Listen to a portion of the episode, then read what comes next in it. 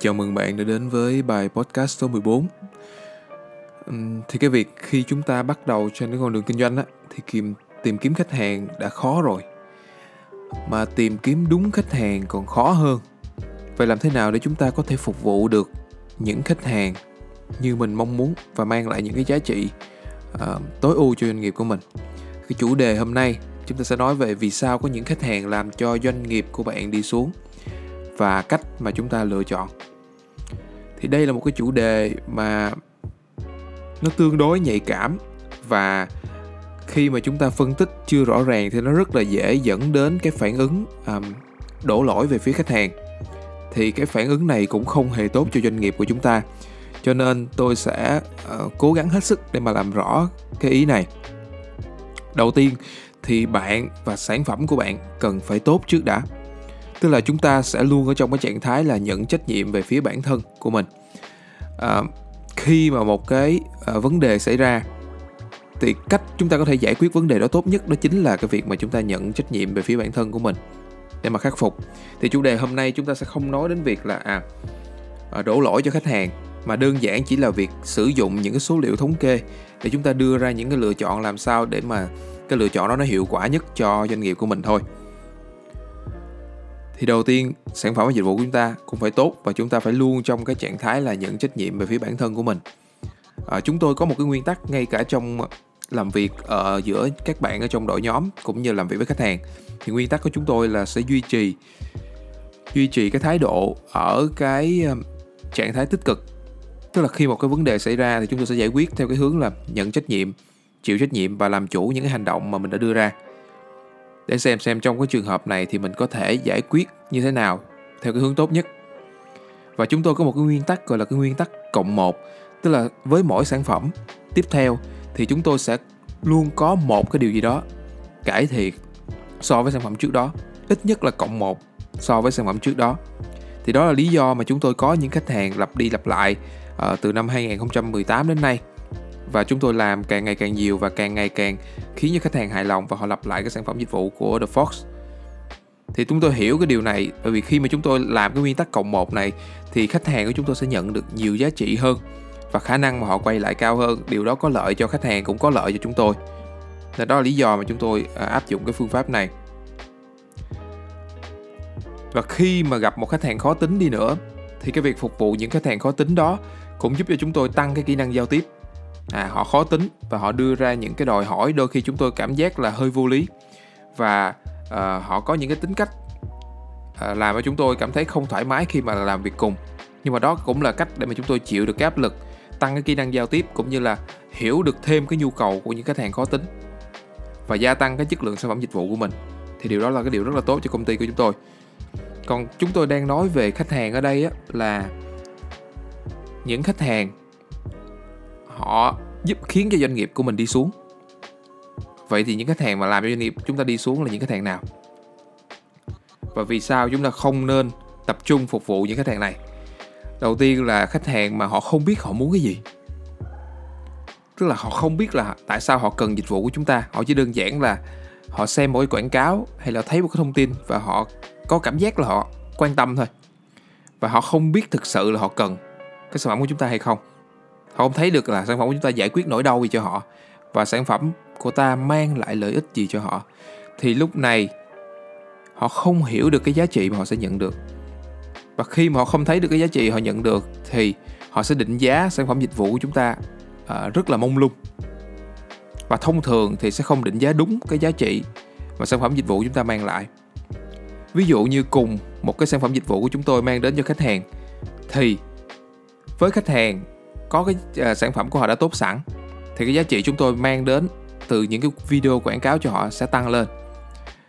Ví dụ như những khách hàng mà họ sử dụng nhiều tiền nhiều chi phí cho cái việc chạy quảng cáo thì một cái video chất lượng mang cái thông điệp và cái khả năng ờ, bán hàng cao sẽ giúp cho họ mang được nhiều lợi ích cho cái sản phẩm dịch vụ của họ hơn. Còn đối với khách hàng mà sản phẩm của họ chưa tốt sẵn và họ muốn là một cái video làm cho sản phẩm của họ tốt lên thì à, điều đó chúng tôi chưa làm được và cái giá trị của họ nhận được chưa nhiều. Hoặc là họ làm một cái video nhưng mà họ không có truyền thông cho cái video đó. Họ không có bỏ ra chi phí truyền thông cho video đó. Thì cái số lượng người tiếp cận được với video cũng thấp. Cho nên là dù cho tỷ lệ chuyển đổi có tăng lên thì uh, cái tỷ lệ chuyển đổi đó cũng không mang lại cho họ đủ giá trị để họ bù vào cái chi phí họ sản xuất video. Thì họ không nhận được giá trị từ video cho nên là, là họ sẽ định giá sản phẩm dịch vụ của chúng tôi à, thấp hơn so với những khách hàng mà họ hiểu được rằng cái giá trị của chúng tôi nằm ở đâu và nó kết hợp như thế nào với chất lượng sản phẩm cũng như là cái chi phí truyền thông của họ, thì những khách hàng đó sẽ nhận được giá trị nhiều hơn. Và đối với những khách hàng họ không biết họ muốn cái gì, thì chúng ta sẽ mất thêm thời gian để chúng ta giải thích cho họ. Mất thêm thời gian giải thích cho họ. Và nếu may mắn, thì à, may mắn cộng với việc là chúng ta có một cái khả năng giải thích tốt, thì họ sẽ hiểu sản phẩm dịch vụ và họ sẽ chuyển thành khách hàng tiềm năng. Nhưng đối với khách hàng mà chúng ta tốn quá nhiều thời gian chúng ta giải thích họ vẫn không hiểu. Họ vẫn giữ cái quan điểm là uh, không hiểu.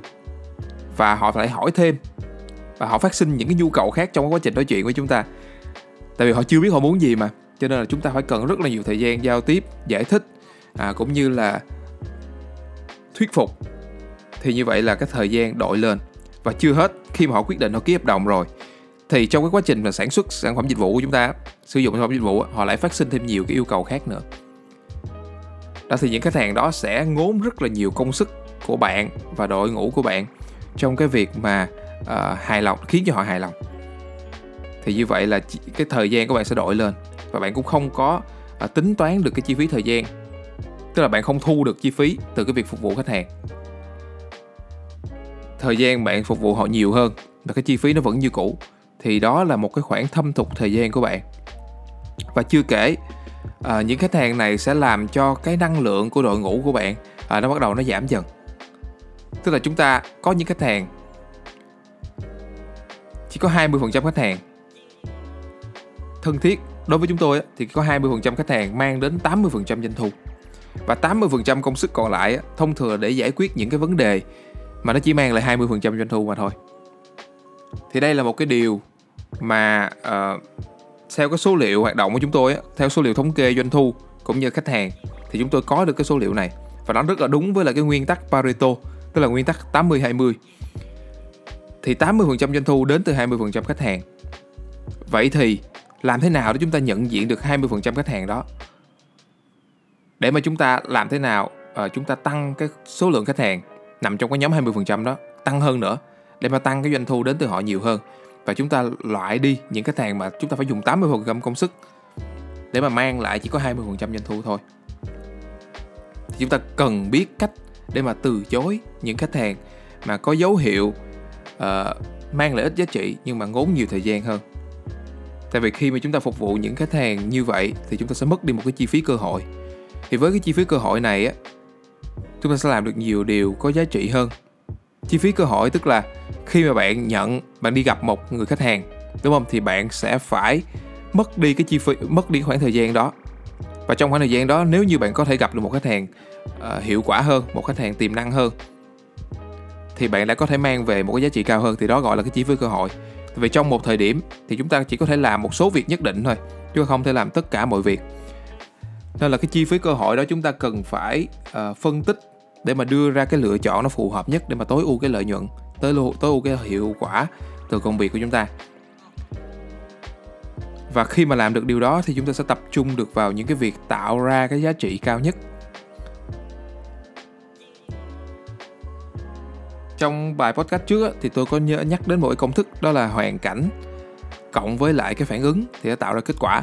Tức là trong trường hợp mà chúng ta gặp phải một khách hàng khó tính, thì cách mà chúng ta phản ứng là à có thể là khách hàng này khó quá cho nên là mình mình mình bỏ mình không làm. Nhưng mà nếu chúng ta phản ứng tích cực hơn thì khách hàng khó tính sẽ tạo ra một cái cơ hội để mà đội ngũ của mình chuyên nghiệp hơn. Để mà đội ngũ của mình chuyên nghiệp hơn đội ngũ của mình à, trở nên à, gọi là có được những cái kỹ năng giao tiếp tốt hơn hoặc là mình có cơ hội để mình biết được sản phẩm dịch vụ của mình cần cải thiện ở mức nào để đạt một cái mức độ hoàn thiện tốt hơn. Thì đó là cách chúng ta phản ứng khi mà chúng ta được đặt vào cái hoàn cảnh à, khó khăn đó thì sẽ tạo ra một kết quả tích cực hơn. Nhưng mà nếu như bạn được lựa chọn hoàn cảnh á, thì bạn cũng nên lựa chọn những hoàn cảnh tốt hơn chứ, đúng không? Ví dụ như khi chúng ta ở trong cái hoàn cảnh đó rồi, thì chúng ta phản ứng tích cực, nó sẽ mang lại kết quả tích cực. Nhưng nếu chúng ta được lựa chọn giữa hoàn cảnh tốt và hoàn cảnh xấu, thì bạn sẽ lựa chọn hoàn cảnh nào?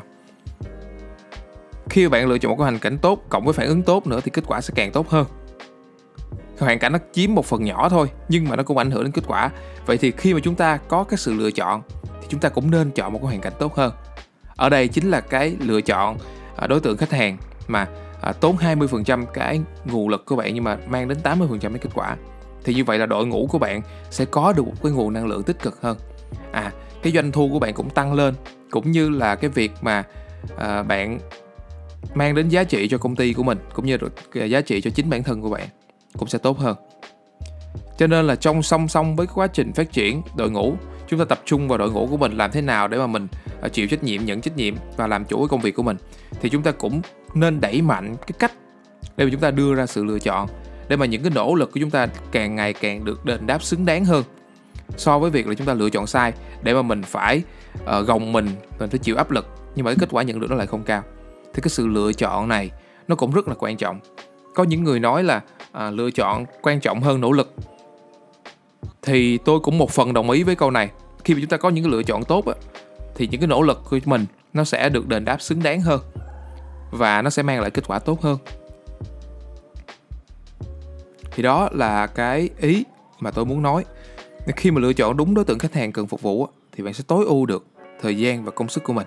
Công ty của bạn sẽ làm việc hiệu quả và mang lại lợi ích cho đúng người à, cần sản phẩm dịch vụ của bạn hơn chúng ta có ba ý ý đầu tiên là chúng ta đầu tiên chúng ta cũng phải tập trung vào đội ngũ trước. À sản phẩm mình chất lượng trước.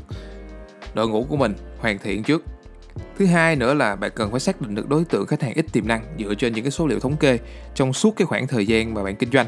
À, khi bạn đo lường bạn sẽ nhận xét bạn sẽ biết được rằng à 80% doanh thu của bạn đến từ đâu. Và đâu là những đối tượng khách hàng mang về doanh thu cho bạn nhiều nhất và bạn à, không cần phải bỏ quá nhiều công sức và cái năng lượng của mình cho đối tượng khách hàng đó. Bạn xác định được đâu là những đối tượng khách hàng mang về nhiều giá trị cho bạn nhất. Và ý thứ ba là bạn nên lựa chọn những khách hàng có tiềm năng cao để phục vụ. Thì như vậy sẽ giúp cho bạn tối ưu giá trị cho doanh nghiệp. Rồi chúc cho bạn sẽ có những cái lựa chọn hiệu quả cho mình trong cái việc mà làm việc với khách hàng và nâng cao giá trị cho doanh nghiệp của mình.